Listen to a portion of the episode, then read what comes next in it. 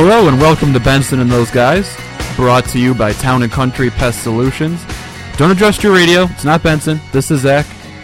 I'm filling in this week because he's out of town, but I know where he keeps the spare key to the studio, so you got me this week. By myself, in the studio, access to Benson's fridge and all his stuff. It's going to be fun. We're going to talk about some hockey because I can. I'm going to play some of my favorite old interviews from the show because I can. Who knows? We may do some other fun stuff. You never know because I have no script. I don't know what we're going to do.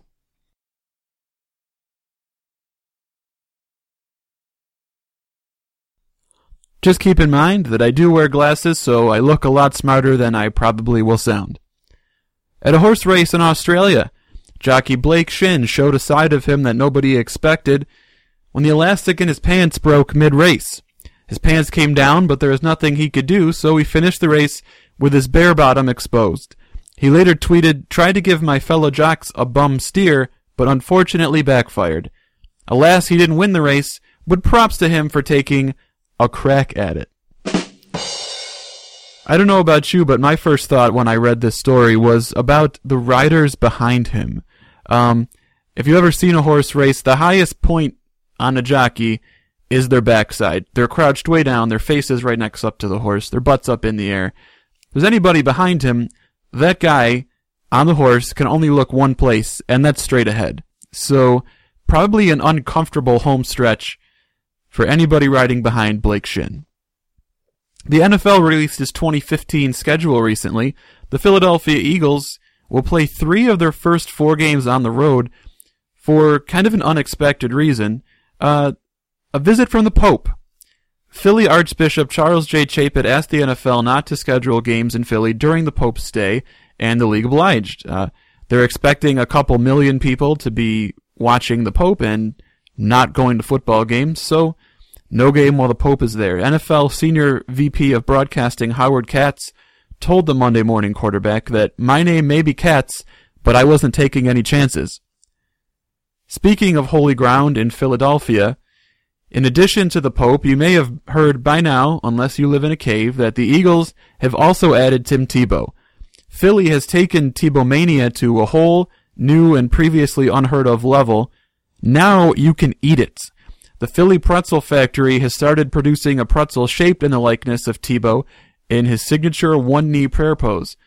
No word on whether fellow Eagles quarterback Mark Sanchez will get a butt fumble pretzel. This got me thinking of other famous athletes and their famous moments that might be good on a pretzel. I was thinking maybe the Odell Beckham Jr. three finger catch. Because nothing says I made the greatest catch of all time like baking it and dipping it in cheese sauce. We try to keep politics out of our sports talk, but every now and then the two intersect. Uh, this week, the NFL champion New England Patriots visited the White House.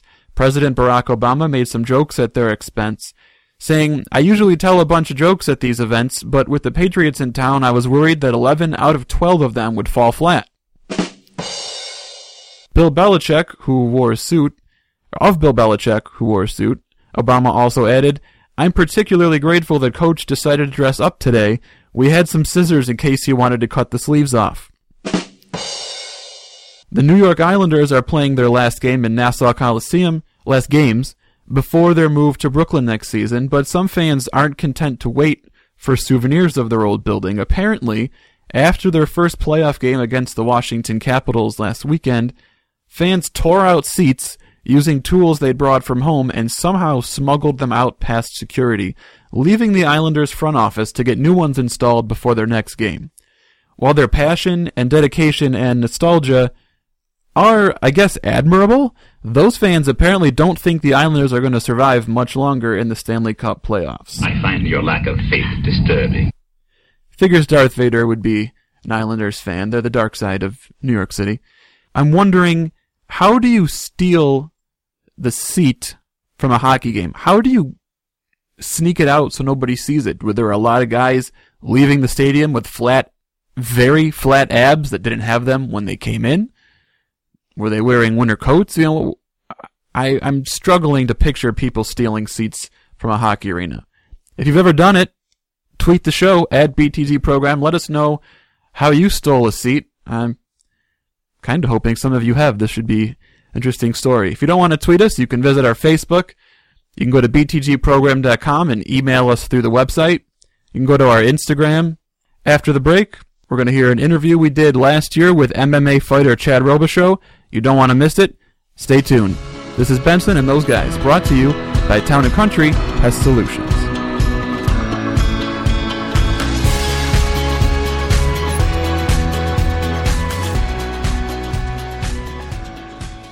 With all the snow and ice this year, a lot of people are having problems with water leaking into their homes. They're finding water in their kitchens, damaged drywall, and ruined floors. If you have this problem, call Tim Ford with Imperial Remodeling at 490-4027. They will remove the snow and ice from your roof and gutters to prevent further leaking, and they can take care of any damage the water may have already caused. If you are one of the fortunate few to have escaped the ice problems, but are considering some home improvement projects like perhaps remodeling your kitchen or turning that unused area into a man cave, call Tim at 490 4027. He will come out personally to talk to you about your project. That's Tim Ford with Imperial Remodeling 490 4027. That's 490 4027. Title sponsor of Benson and those guys is Town and Country Pest Solutions. If you have a pest problem, they are who you need to call. I know it's still cold and snowy outside, but those warm days are right around the corner and those pesky critters are going to start coming out. Town and Country Pest Solutions has been in business for over 25 years and have a team of knowledgeable professionals that guarantee their work. Call Town and Country today at 585-426-5024. That's 585-426-5024. Or visit them online at townandcountrysolutions.com. Town and Country Pest Solutions. They fear nothing but God.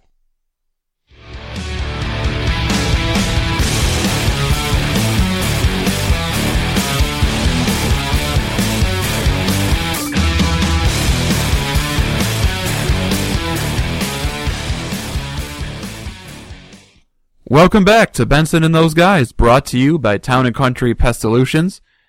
Last year, we had the privilege to interview MMA fighter Chad Robichaux. Um, I went, saw him speak. He's a tremendous guy. We were really honored to have him on the show. He's a veteran of several tours in Afghanistan. He came home with PTSD. He was suicidal at one point. His nearly lost his marriage and his family. But he turned things around. He now works with soldiers who are experiencing what he experienced. At the beginning of the interview, you'll hear Benson give a list of his accomplishments, and it's really very impressive. We were honored to have him. So without further ado, the Benson and those guys interview with Chad Robichaux. Brought to you by Town and Country Pest Solutions. We're joined now by Chad Robichaux. Now, Chad is the president and founder of Mighty Oaks Warrior Foundation. Chad is also an ordained pastor. He has a PhD and MBA. He is a best-selling author. He's done eight tours in Afghanistan. He's a former MMA world champion, a special operations force recon marine, and a Medal of Valor recipient. That is a very impressive list. Thanks for joining us, Chad. How are you doing tonight? Oh, I'm doing great. Good to be here. I'm excited to get to New York this week. Yeah, we're excited to have you. Hey, man, I was taken back to see the statistics that I saw on your website associated with post traumatic stress disorder. 23 veteran per day suicide rate and a 90% divorce rate. Why don't we hear more about this problem? You know, uh, I think people are just uncomfortable talking about the the reality of it. Uh, you know, if you bring up you bring up issues like this, then you know, then you think you think it would be associated with someone having to do something about it. So it's almost easier not to talk about. Those are incredible numbers. Now, you and your family fought through PTSD. Can you uh, can you share a little bit what that was like? Yeah, I mean, uh, I, I'd, I'd like to say when I came home, my last tour in 2007 is when it started, but you know, I believe it you know started early earlier on, just through my life of uh, you know the job and deploying overseas and the things that we you know as a you know in the special operations community uh, working in isolated environments and just the demand of deploying over and over and over again just started to wear on me and I became this kind of bitter and cold person. Started, uh, you know, changing the way I interacted with my family as far as, uh, disassociating myself, being more comfortable in Afghanistan than I was back at home and just wanting to be there constantly and kind of shelving my humanity, feeling that I had to make the decision to put my humanity and my, my Christianity, my faith on a shelf and to do my job in Afghanistan, and you know that it eventually caught up with me and came home in 2007. Was diagnosed with a post-traumatic stress disorder, and I, I truly had no idea what it was at the time. I, you know, I make the joke when I speak that, you know, when I when I was told I had PTSD, I thought it was something I contracted um, from the local food or something. I had no idea what what it was, and, but it, it you know it, it uh, almost destroyed my family. We went down this three-year downward spiral, and um, you know, and we got it all came crashing down. My wife and I got I, I got um, moved out of the home. We got separated, and uh, for about three months, and uh, and you know, almost lost everything that was most important to me. During that during that three years, however, everything looked really successful. I was able to I was able to make it look good on the surface because I didn't want anybody to know I had problems. So I kind of uh, found ways to hide them. One one was uh, uh, through my um, experience as an athlete. You know, I've been a, in martial arts and wrestled my whole life, and even before going to Afghanistan, um, I was already competing as a professional MMA fighter. So I just really dove into that and opened a school. I had about um, a thousand students, and uh, I was fighting on Showtime and Strikeforce and main event on Bellator and some really big venues. I was undefeated, and everyone um, kind of lifted me up and told me everything I wanted to hear. But uh, I didn't have anybody in my life really at the time that told me the things I needed to hear, and uh, and I really um, isolated myself. And it was just a big fake facade, you know, of, of success. But underneath uh, all that, I was really struggling. I was, uh, you know, felt felt very weak for having failed. I felt I thought I felt I failed at my job as a you know in in Afghanistan, and um, you know it all came crashing down. My wife uh, brought me divorce papers, and she uh, she told me she said, uh, "How can you do the things you did? And, you know, deployed, be willing to die for your country." Um, how could you train for the fight? She'd watch me train for MMA fights and see how hard the work ethic it took to get ready for an MMA fight, especially like losing weight, cutting the weight. And she's like, how could you do, all these things? When it comes to your family, you'll quit. And, uh, you know, I had, and she was right. I had, I quit on the most important things in my life. And, uh, one of the first things was, uh, my, my faith had been just totally rattled and I lost my faith and, and, uh, my health. I quit on my own health. I quit on my, um, my role as a husband and my role as a, as a father. I quit on all the most important things in my life. And it was just something to reflect on. And, uh, it was a very low moment in my life. And I, but I knew at that time that I had to, take the same t- tools and skills and disciplines that, that had made me successful in my professional life, because I had been pretty successful in my professional life. I take those take those things and apply them where it mattered most. Was it that And, uh, moment that uh, that was that the rock bottom moment where that you know that realization of all that you've been uh, fighting against was working against you? Is is that when you started to recover from this? Yeah, that, that was my that was definitely my rock bottom moment. I mean, that time my wife and I were apart uh, that was probably the time that I was most uh, most suicidal. Um, I, I wanted to, you know, I thought um, like most of the other veterans that just see 23 a day, I, I thought that my family's life would be easier without me. Um, I didn't want to face the issues that I was that I was dealing with. I didn't want to go to a counselor. I didn't want a doctor. I didn't want to be stuck on a bunch of pills. Uh, that you know, had friends that were, and I see these guys now. They're you know, 23 pills a day, 25 pills a day for for PTSD. I didn't want to be living that way. So um, you know, you you start thinking there's no hope, there's no way out, and and I was there. And um, but you know, a good friend to work with, he says, uh, rock bottom ended up being a pretty good foundation to build on.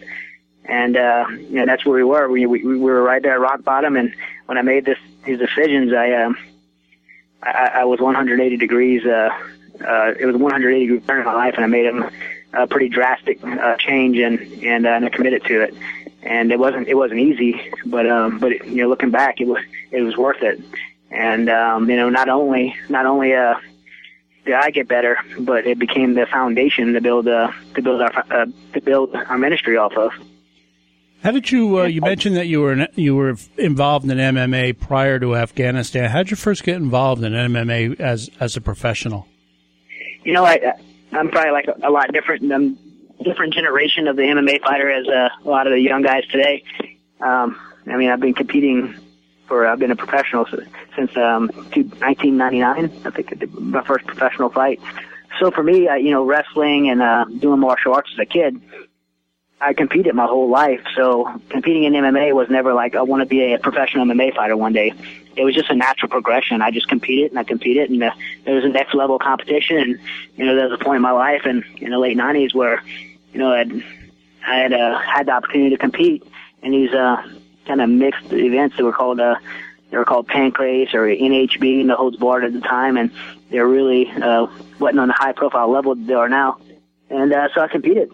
I competed that way, and uh, and then one day I was you know competing that way as an amateur, and one day I had a friend come and say, "Hey, there's this tournament, this four man tournament, and you can compete in, and they'll actually pay you to do it, and there's there's gonna be doctors there even, which was like a big plus from the things that I had been competing in." So, uh, and then un- unbeknownst to me, it was it was a professional event, and uh, you know, I didn't even know it was a profession. I, was, I competed as a professional until after the fact. So much different than now. I never had intentions to be, uh, you know, be on television fighting in a, as a professional athlete, but uh, it just it just ended up that way. And um, I really love the sport. There's a our sport has a lot of very uh, positive people in it, very um, a lot of sportsmanship, a lot of loyalty and respect toward as martial artists. So um, you know, I've been very, very proud to be a part of it and watch it grow and and become more accepted. Now you retired, is that correct? I've retired several times. You're Sugar Ray Leonard. yeah, I retired several times. I'm 38 years old. I, I, I fought this last October. Uh, I fought Andrew Yates um, on on NBC Sports. He's a he was undefeated, uh, 24 year old. Uh, you know, and, and um, the opportunity has presented itself several times to put you know to both put my ministry on center stage and, and what we do on center stage. Uh, you know, uh, on a network like NBC Sports or NBC or uh, you know MTV, Showtime. All those opportunities have presented themselves. HDNet as well, and you know it's it's so it's hard to say no. However, um, you know, getting to do things like Kingdom Bound that I'm going to get to do this weekend. Those are other ways also that I'm getting to do public speaking. Uh, I do a lot of public speaking in churches, so I get to you know spread the message of what we do those ways as well. And there has to be a point that I have to hang up those gloves eventually. And uh, you know, I'm, I'm thinking right now, um, maybe have one more, two more fights, or or or you know maybe I'm I'm done. I don't I don't know. So every time I say I'm done, I end up I end up jumping in there again. I am on contract with NBC still to to uh, to fight for them. So uh, it's just a great opportunity to get out there, and and, and I still love competing. I'm a competitor. Uh, I don't think uh, if you're a true competitor, I don't think you're ever ready to retire. You've mentioned your ministry. Can you tell us a little bit about what you do? Yeah, so we um we started uh, Mighty Oaks Warrior programs. Uh, as we started off as a foundation, it eventually just became a set of programs, and and we basically built these programs off of the the story I told you about myself. You know, we we take the you take the principles of uh of these skills and disciplines that a, that a military guy has, the ability to uh, you know to to orientate themselves towards a goal and, and attack it and, and be successful at uh, at accomplishing it and put it into the things that matter most in their life to learn to, what what are the most important things in my life that I'm that I'm willing to fight for and, and how do I do that? And uh, we we partnered with a guy named uh, Tierce Green who's a phenomenal men's pastor. This was right when we started the ministry and um, we started off as a, as as a veterans men's ministry for PTSD and basically what we're doing is the same thing that that I did was you know, identifying what what it what it is in our life that that we're willing to fight for and worth fighting for. You know, for most of us, it would be you know our, our faith and our family and our health and and those things. And uh, so the way we the approach we've taken was was coming up with this program called Fight Club, and you know again identifying what things in life are worth fighting for. We look at uh, the the basically blueprint a blueprint of what a man is uh, in, in accordance to the Bible, so who God created us to to be, and we contrast that to our to our life uh, our life that we're living, and and and looking at that contrast, you find out the areas that you're weak in, and um, through put through peers, peers, uh, and peer mentorship, and and fight, putting the plans together, kind of figure out ways, figure out ways for each of the guys to move towards to move towards uh, strengthening these areas, and and when you do that, PTSD becomes a small thing. You know, if I uh, if I give a, a guy who came back from Afghanistan, he's just messed with PTSD, and I give him all the proper cope uh, coping skills and whatever psychologists recommend for him to do, they don't work because the guy just doesn't want to want to do them. He's got PTSD. He's, he's messed up, um, so he doesn't want to do these. He doesn't want to implement these skills. So we um, we kind of take a step back from PTSD and go a little bit deeper into um, who the guy is by uh, on an everyday basis. How does he manage his time? What's character defined? In, how does he define character? How does he um, what's discipline look like in his life? How does he manage his money? How does he look? How does he look at the value of possessions? Uh, how does he manage his marriage and those types of things? If you can manage those things in your life and be more in line with who God created us to be, then uh, PTSD becomes a very easy thing to deal with. Chad, you talk about your, your faith. Can you share with us how you first came to meet Jesus as Savior? Well, I started off as a Christian as a young teenager. I had a, some, I grew up a pretty rough childhood and had a family that was a that that was a friend that I was friends with uh, one of the sons, and they went to a, a, a Christian church, so I followed in the church. And a you know more stable more stable family environment than I than I had. I followed them to church and and and uh, was introduced to Christ there, and and I, I think when I got married, I was me, me and my wife were you know, uh, we were uh, 18 and 19 years old, so we were really young, and she had almost the same similar experience. So we started off our, our marriage uh, going to church, and but we really never had an intimate relationship with God. We never really knew what it meant to truly um, to truly be obedient to God because we didn't have that model. Um, for us, you know, being a young married couple, we didn't have a good example of what a marriage looked like and and those things. So it was really it was really shallow relationship. So when things got really hard, uh, you know, bring Afghanistan into picture and those deployments for four years. When things got really hard, our foundation, our faith, the foundation of our faith wasn't able to stand up. Um, so it wasn't until coming home and really following our faith and, uh, and, and learning, you know, what a, what a true relationship meant as a Christian and with Christ. And, uh, so it took me putting some good mentors in my life, um, some good, strong Christian men that actually showed me what that was, showed me what a man of God is supposed to look like, show us what um, a marriage covenant in, in a relationship with Christ is supposed to look like. And uh, so that didn't happen until you know later years of my life. In 2007 uh, was when we really fell fell hard, and it was you know three years after that, in 2010, when we before we started um, really getting an understanding of what a what it meant to, um, to actually live a live the Christian life and live a, a life by uh, by design, the life that God intended for us to live. The power of solid discipleship. Now you're speaking several times this upcoming week. I got the list here. What uh, what can people expect to hear when you when you share with them?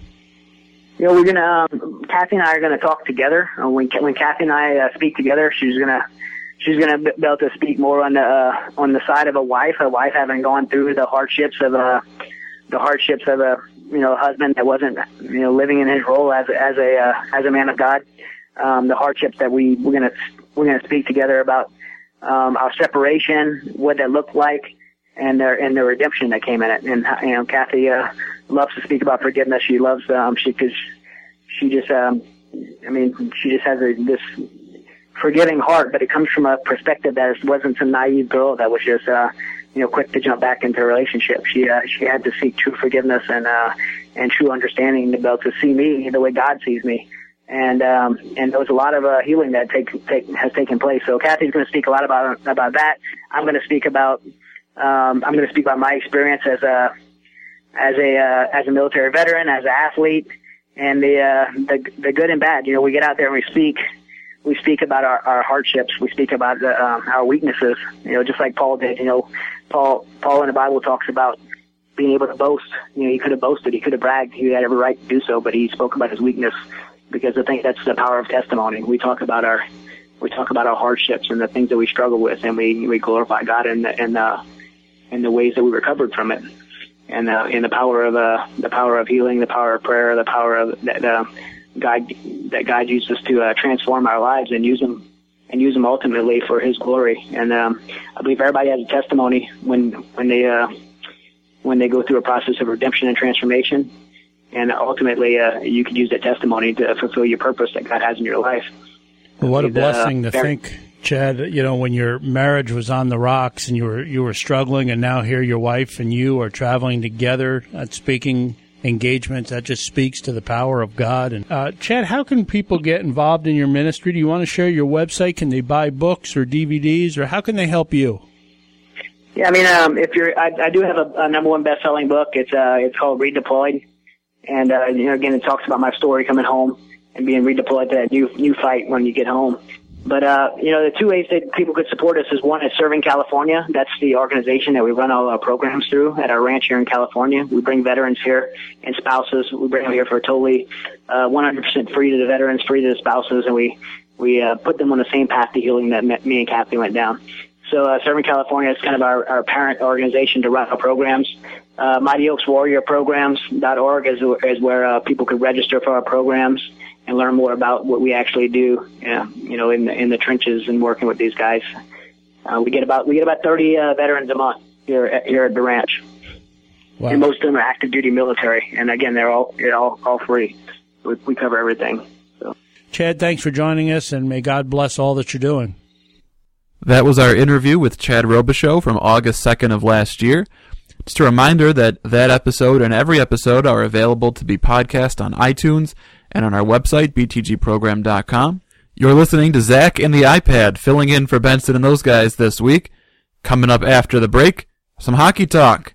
Another one of my favorite interviews, Benson and those guys, is brought to you by Town and Country Pest Solutions.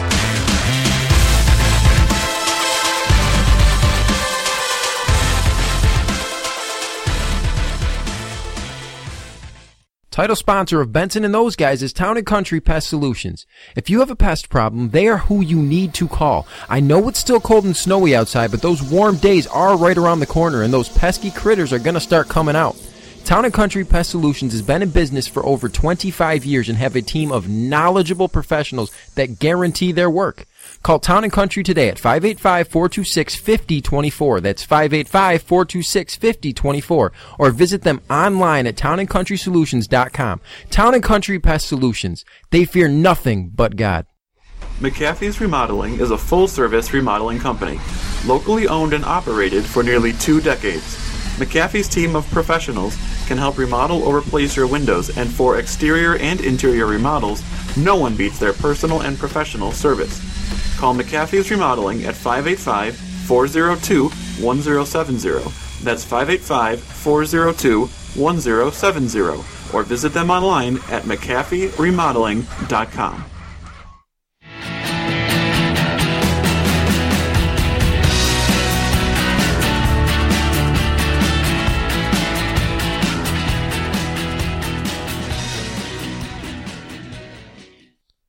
Welcome back to Benson and Those Guys, brought to you by Town and Country Pest Solutions. This is Zach filling in for Benson, which I'm sure you probably had noticed.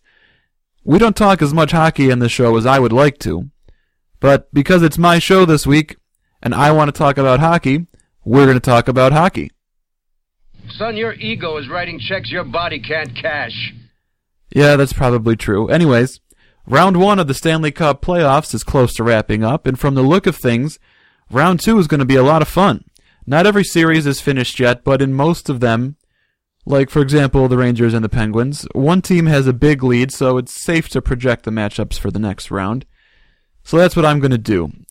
Start out with the Ducks, who swept the Jets, and that series really gave us one of the coolest moments so far that I really thought was actually kind of powerful, in which the Jets, despite being swept, got thunderous ovations from their hometown fans in Winnipeg, which hadn't hosted a playoff game since 1996, mostly because after that season their franchise was relocated to Arizona, and uh, the new Jets team was not reestablished until 2011.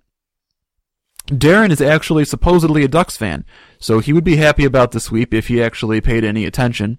Uh, funny story: Darren was a Sabres fan in name only. Uh, didn't go to games, didn't really watch games, but on vacation last year, he went to a Sabres Ducks game in Anaheim.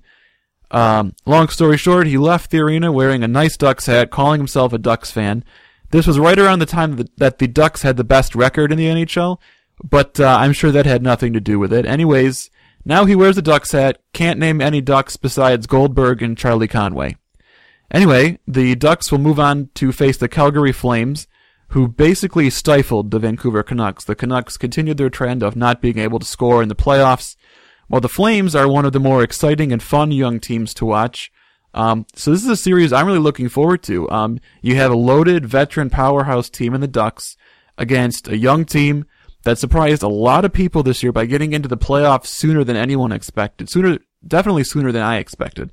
Uh, the series will last more games than people would expect, I think. I don't know about seven games. I think six games feels right for Ducks Flames.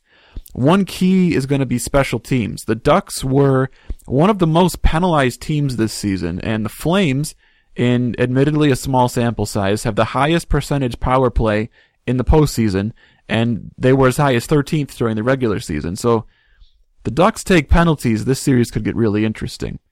Uh, the Chicago Blackhawks Blackhawks will move on to face either St. Louis or Minnesota. Um, Nashville might have actually been the better team heading into the playoffs, entering the series against the Blackhawks. But losing Shea Weber to injury really seemed to kill them. And uh, quite frankly, I thought the Blues would make quick work of the Wild. But give them credit; they've really fought, made a, a series very entertaining. Um, as of this recording, they were tied at two games apiece. If the Blues move on, I think they use the momentum they've built to move past Chicago, knock Chicago out of the playoffs, especially with the way the Blackhawks goaltending has shaken out. Uh, Corey Crawford has been nothing short of awful. And um, Scott Darling has been a sensational story. I get it. He bounced around with other teams as a backup and in their minor league organizations. And fast forward to now, he you know came in in game one in relief of Crawford, made 42 saves. Uh, they've been starting him now. He's been very good. But I mean, there's a reason that he bounced around through other teams' minor league organizations. I don't think you can count on him to keep playing lights out like this. I think if the Wild move on to face Chicago instead of the Blues. I think they stretch the series out, but the Blackhawks eventually overpower them. But like I said, if St. Louis gets by Minnesota, I think they continue to steamroll and they go right past the Blackhawks. The Montreal Canadiens advance. They will face the winner of the Detroit Tampa Bay series, which has been way better than I expected, to be honest. I thought the Lightning would finish off the Red Wings in five, maybe six games. Uh, the Red Wings would try valiantly, but they'd be outgunned. But that's not been the case. The Red Wings have played really well. They jumped out to a hot start. And uh, something that I thought was really interesting about this series is that Detroit coach Mike Babcock started backup goalie Peter Mrazek instead of Jimmy Howard, who is you know, a, tremendous goalie. He's one of the top goalies in the league, in my opinion.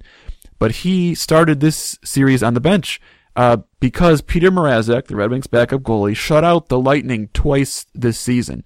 Babcock played the percentages. It's worked out so far. The Red Wings have a series lead going into um, uh, game four is on as we record this, and the Red Wings have a lead in that game.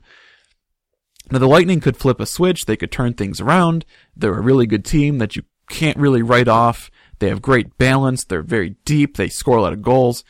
Um, but whoever moves on to face Montreal, that's going to be a fun series to watch. Uh, in my opinion, it will be especially fun if Montreal is losing. I, I really dislike the Habs, uh, PK Subban in particular, but the fact that he slashed Ottawa's Mark Stone in game one, fractured his wrist, didn't get suspended, that bothers me. That's, that's really a joke in my opinion. Stone's one of Ottawa's best players, one of their top young scorers, and they played the whole series with him at much less than 100% because Subban basically swung his stick down like a bat onto Stone's wrist. As we've already detailed uh, on another episode of this program, Subban's a cheater. I'd like to see him and his team get sent home to start golfing as soon as possible. Uh, I've saved, in my opinion, the best series for last. Um, not that I'm biased or anything. The New York Rangers will move on and face either the New York Islanders or the Washington Capitals. Um, with the exception of Sidney Crosby's two goal game in the second game of the series, the Rangers have really suffocated both him and Evgeny Malkin. Um, and the Pens just aren't deep enough to make up for no scoring from those guys. They're uh, very dependent on those two guys. They're very top heavy, and when those two guys aren't scoring, the Pens really aren't doing much. Uh, they also aren't helped by having an injury ravaged defensive corps, which entered the series with only five healthy defensemen, two of which are AHL guys. To their credit, they played over their heads. Uh, the Rangers are very fast. They execute a lot of really good stretch passes that can catch a defense flat footed, and those guys have really played, I thought, out of their depth uh, against the Rangers, but I think they've been a little exposed. The Rangers are going to move on. The Penguins are going to go home, probably fire their general manager, and maybe start over. Uh, as for the Rangers, I don't know if I'm the Rangers who I'd rather face. Uh, the Islanders, it's a big rivalry there. They played well against the Rangers this year. I think they took the season series, um, but I don't trust Jaroslav Halak in goal in big games. Uh, they slumped at the end of the season. The Capitals are physical. Um, they're actually a, a, dirty physical team. Seems like Ovechkin's getting a penalty for a headshot in every game that I watch. Uh, it seems like the Rangers face them and beat them in nearly every postseason. Um, so I think I'm pulling for a Rangers Isles series, even though I think it'll be a harder series for the Rangers to win. Um, I'm not confident they can beat the Islanders, but for the intra-city rivalry, um, for the Benson and Zach rivalry, as he's a big Islander fan. I think that's what I'm going to pull for. But I, the one thing I know for sure is that whoever they end up facing, that series is going to be a lot of fun. It's going to be terrible for the health of my heart. I'm going to, you know, be staying up late, not talking to my wife much, with my game face and my jersey on. I could talk hockey for the rest of the show, but I'm sure nobody wants to listen to me do that. So we're going to get to this next interview. It's one of my favorites. It's Tim Hiller, former backup quarterback to Peyton Manning in Indianapolis.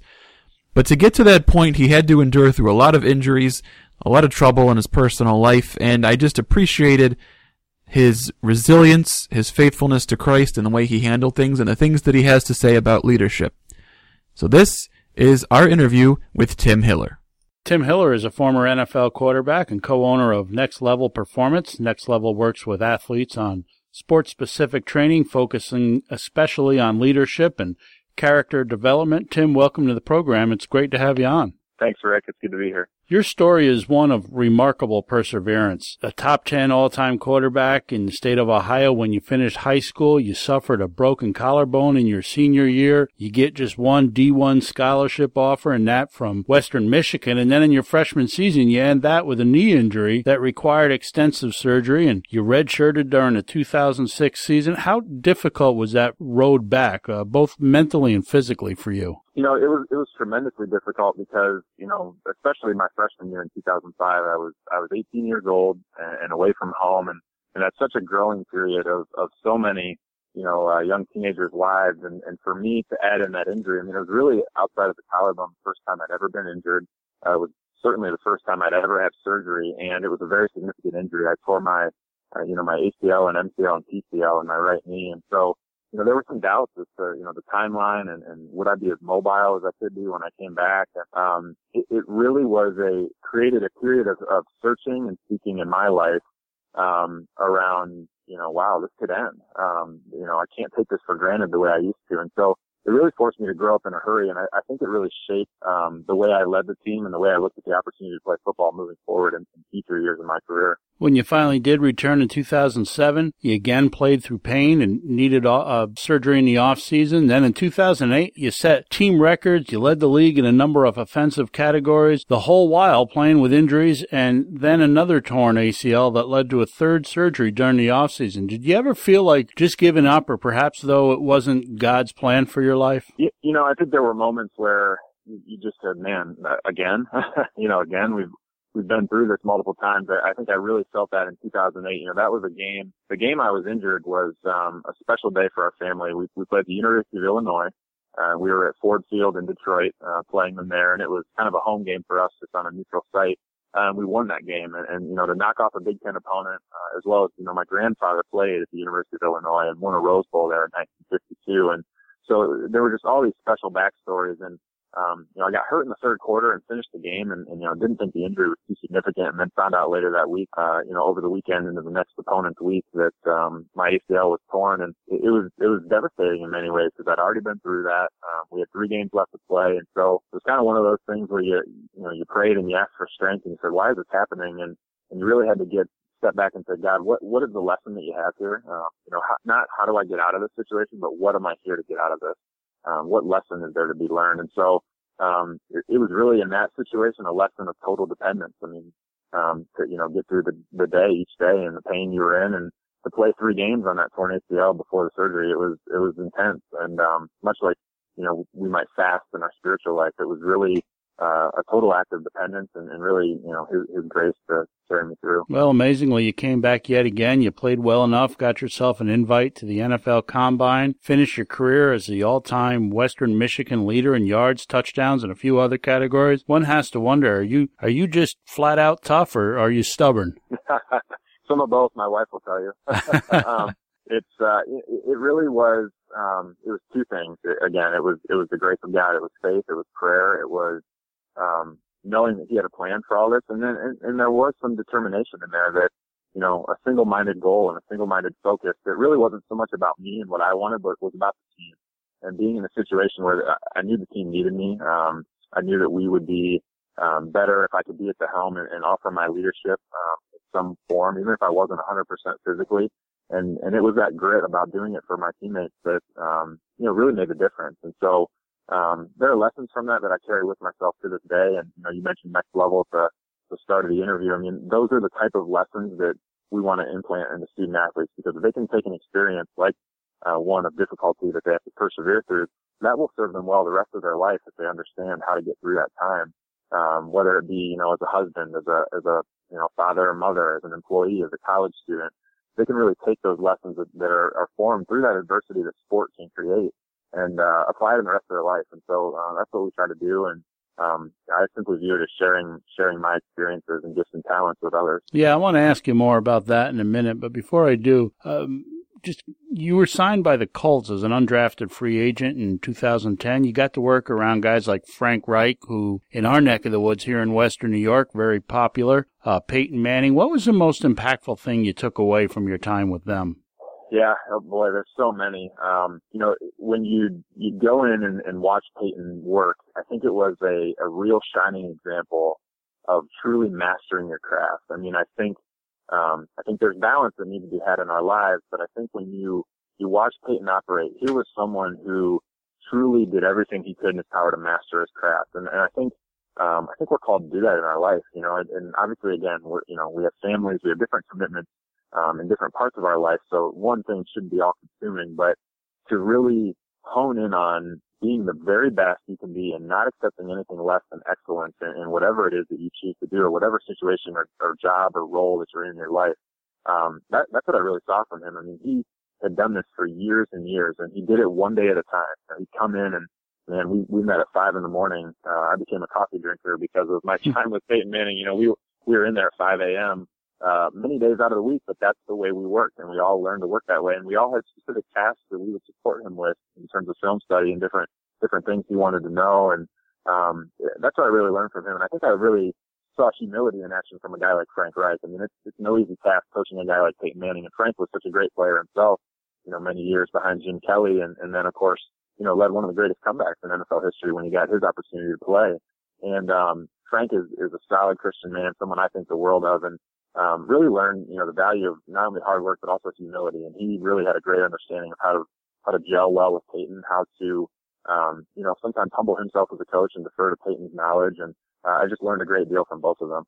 We're talking with Tim Hiller, athlete, coach, speaker, co-owner of Next Level Performance. After all you went through and all you worked for to get to where you were, how difficult was it for you when the Colts released you?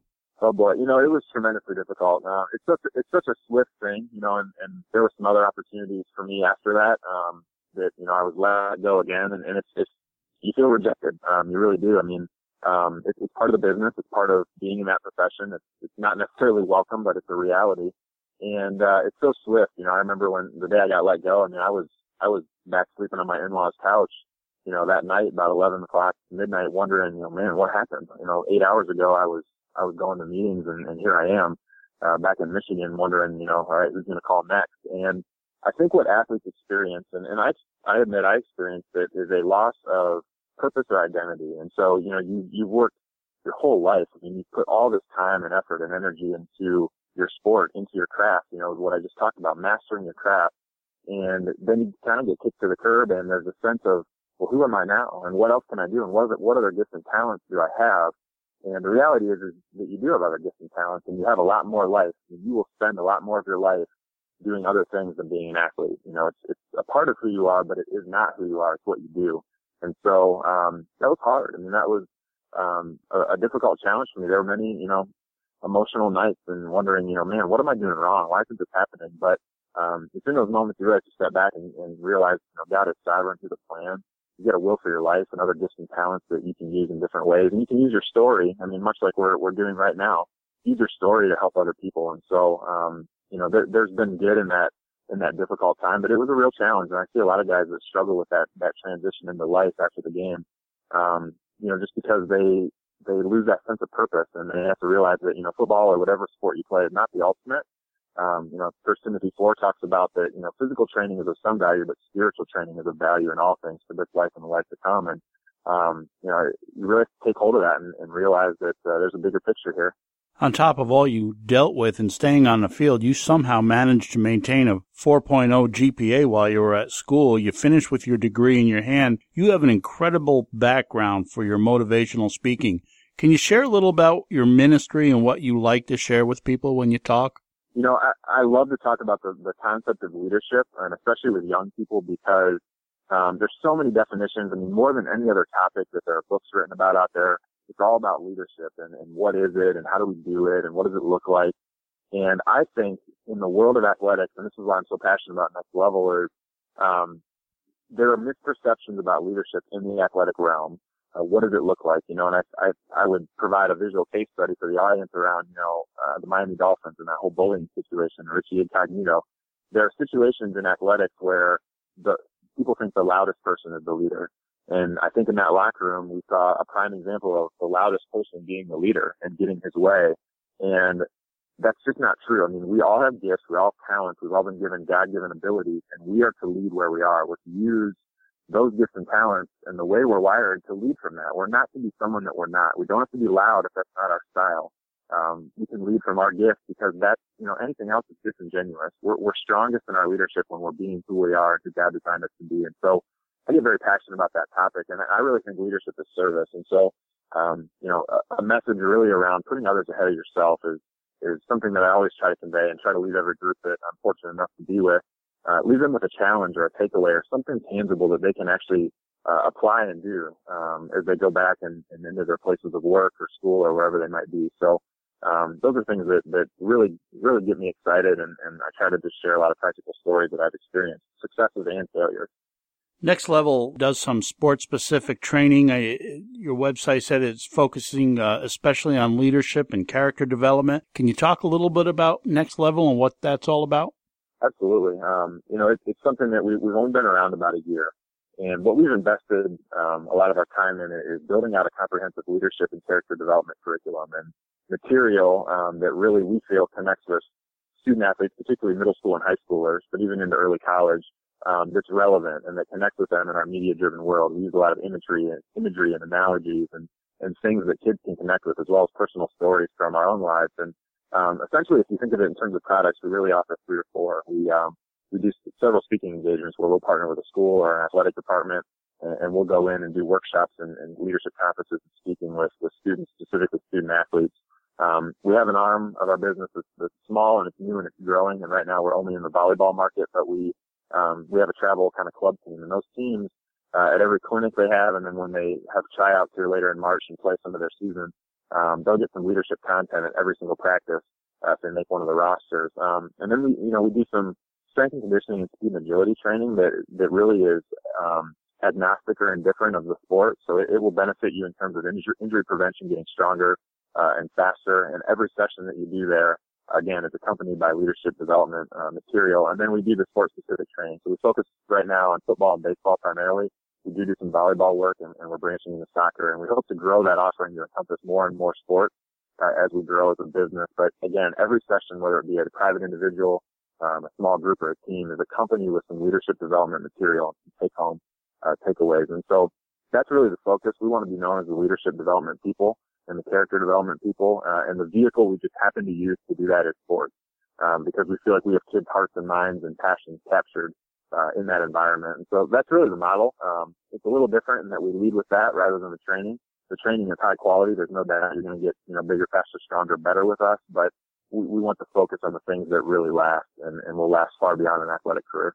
With all you went through, God clearly uh, has been playing a part leading you down a particular path, setting you up for this this career. Can you talk a little bit about when you first came into a relationship with Christ, first became a believer? Yeah, absolutely. You know, I was very blessed to be raised in a in a faith centered home, and, and you know, church every Sunday and, and devotional time around the table and prayer were things that were uh, ingrained in my life through my whole childhood. And I would have told you when I was in high school and I was under my parents' roof uh, that I was a believer, that I was a Christian, but um, I, I now I now know that I actually wasn't, and my faith was really my parents' faith. And so for me, um, uh, I came to know Jesus Christ as Savior and Lord in 2007 when I was away at school, and it was on, on the verge, or I'm sorry, on the backside of those injuries and those trials and those challenges. And you know, I had been faithful and I was going to church, but it was a lot of you know really discipline and less relationship. And so in 2007, um, I really had my blow, my doors blown off spiritually, uh, at an FCA camp, uh, held at Albion College. And I was a counselor at that camp and I was working it with my, my then girlfriend, uh, now wife,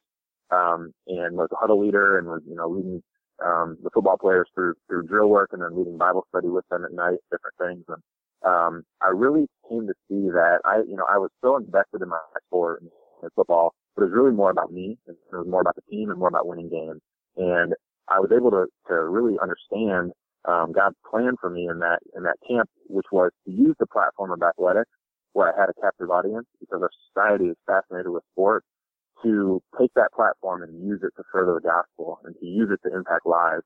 Um, you know, my life verse has, has become Colossians 3:23. Whatever you do, work at it with all your heart as though serving the Lord and not men. And so I really came to that full understanding of, of that purpose and also just that awareness of my sin and that I needed Jesus uh, in my life. And so it was then that I gave gave my life to Christ uh, in 2007, and um, haven't looked back. And you know, there's been a lot of adventure, and he's used me in different ways, but but he's always been faithful. So. Tim Hiller is a former NFL quarterback. He's the co-owner of Next Level Performance. Tim, how can uh, how can we pray for you? Oh, I, I appreciate that. I, I need lots of prayer, and you know, I would I would pray for um, the work we're doing against uh, for student athletes through Next Level. Um, you know, we, we see a culture in athletics that, uh, uh, we don't like and we want to change and there's lots of good things going on. Um, but we want to highlight those things and we want to train, uh, teenagers and student athletes to use the time that they have as an athlete because most of them are not going to go on to play in college or professionally. And so the time they have, if we can do that well, you know, from sixth grade all the way through 12th, and maybe if they do get a chance to, to go on to college and play, if we can use that time, um, and teach them these valuable lessons so that they can take them and apply them to their life beyond the game. Um, we're going to have more successful people in our society who stand for the right thing. And so that's, that's something that, uh, you know, we would ask for prayer for. I mean, we just want to follow God's will and whatever that is for next level. Um, but that, that's our heart and our, our, our passion. And, um, we feel like we're really helping kids find their purpose and, um, you know, trying to do it in a, a discipleship type model. So, um, we, we, we appreciate those prayers and that support. Tim, I want to thank you for joining us. I hope we have a chance to do this again soon. But before I let you go, do you want to give your website, tell folks how they can get a hold of you, or possibly find out more about your ministry, or even have you come out and speak? Absolutely, yes. Um, so I, I, do a lot of personal engagements as well as what we do with Next Level. Um, you can learn more about my personal work at www.timhiller, that's T-I-M-H-I-L-L-E-R dot com. And you can also learn more about Next Level Performance at www.nl, that's NL for Next Level, NL Athlete com. Uh, we're on social media as well. You can search for Next Level on Facebook, and I'm on there, and, and would love to connect with anyone and, and uh, learn more. So please reach out through the site. Um, would love to meet you, and, and Rick, I'm just grateful for this opportunity. So thank you for your ministry. Thanks again, Tim. He's Tim Hiller, former NFL quarterback. You can find out more information timhiller.com. We'll be right back after the break. You're listening to Benson and those guys, brought to you by the good people at Town and Country Pest Solutions.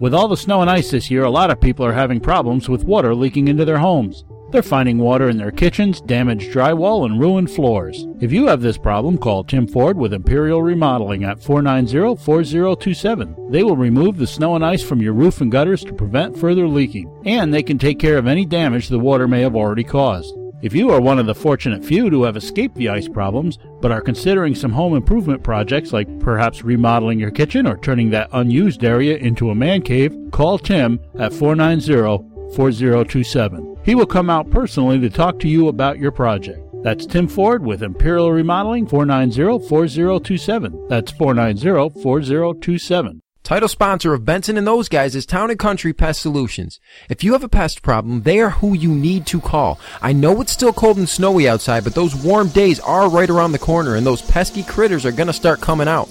Town and Country Pest Solutions has been in business for over 25 years and have a team of knowledgeable professionals that guarantee their work.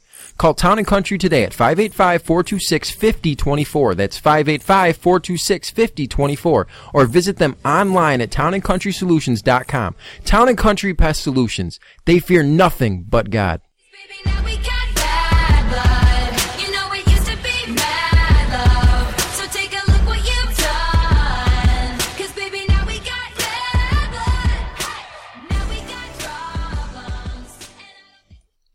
Welcome back to Benson and Those Guys, brought to you by Town and Country Pest Solutions. I picked that bumper song because it ties perfectly into my pest of the week, which is all these Major League Baseball teams that are throwing baseballs at each other's heads. T Swizzle is singing about bad blood, and there's a lot of bad blood in baseball this week. First, in the Royals and A's series, Oakland's Brett Lawrie attempts to break up a double play, slides hard into Royal shortstop Alcides Escobar, and takes him out. Now, the Royals immediately start running across the infield to come after him, saying he meant to injure Escobar because there wasn't time to turn a double play, so that could had to be the only thing he was doing, you know, was trying to injure Alcides Escobar. I've watched the replay five or six times. Lawrie is looking directly at the bag. He's not watching the ball. He's not watching the infielders. He's not glancing at the throw. Nothing. He's hustling into the bag to break up a potential double play like every player is coached to do since Little League. The next day, Royals reliever Kelvin Herrera throws a fastball at Lawrie's head, is thrown out of the game, points at his own head, and screams at Lawrie that that's where he's going to get him. The day after that, A's starter Scott Kazmir hits Lorenzo Cain in the toe with a slider in the first inning. The Royals get upset. Their manager and pitching coach get ejected. Royal starter Jordano Ventura hits Lawrie up and in on the elbow. Here's the kicker. The Royals fans are on their feet cheering for their pitchers who are throwing fastballs at a man's head.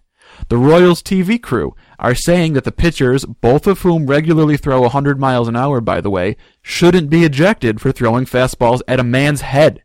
Royals fans on the internet are posting that's what you get for dirty slide. According to a Royals beat writer, Royals manager Ned Yost, who should be the voice of reason in this situation, says, You better think about it to Brett Lawrie. You better think about it, because we've got guys that throw a hundred. A hundred. You want to mess around? This is insanity. It is never okay to throw at someone's head. You're endangering not only Brett Lawrie's job, his ability to play baseball, but his life and his brain. Look, I'm all for protecting your guys. If a pitcher hits your shortstop, you hit their shortstop in the butt, in the back, in the leg, whatever, that's fine. But you do not headhunt under any circumstances. It's reckless. It's incredibly dangerous. It's ignorant and it's stupid. But here are fans, broadcasters, and a manager who should know better, but not only condone it, they encourage it and they believe it's right somehow. Then, as if that wasn't enough, we have the Orioles Blue Jays fiasco. Rookie Orioles pitcher Jason Garcia throws a pitch behind Jose Bautista, which is clearly not intentional. There's a runner on second base. You don't want to throw the ball to the backstop with a runner on second base. Jose Bautista glares at him for several seconds. He's obviously mad. He stares him down. Then he hits a mammoth home run, which, great, that's the best payback, not throwing a ball at someone's head. But he hits a mammoth home run. He stands around to watch it. He admires it for a long time. He flips the bat. He yells at some O's players ar- uh, around the field on his slow trot around the bases. O's outfielder Adam Jones is yelling back. The two are calling each other Bush League, etc. Probably some words I can't use on a Christian program. Look, Garcia's a rookie. He a pitch got away from him. He's not throwing at Bautista for the reasons I've already outlined, but Bautista creates a tense situation that wouldn't have existed if he just accepted the situation, didn't create it himself. It's the same thing as the Royals getting livid about Kazmir hitting Cain in the toe in the first inning. It's clearly not intentional if you use your brains and keep a cool head and look at what the situation is. This kind of stuff has no place in baseball. Maybe it's going to take another Ray Chapman incident where someone gets, hit and dies or is at least seriously injured before people figure out that all this vigilante stuff on the field is an awful idea and it's going to get somebody seriously hurt. You've been listening to Benson and Those Guys, brought to you by Town and Country Pest Solutions. You can visit us on Twitter at BTG Program, on Facebook, on Instagram, btgprogram.com.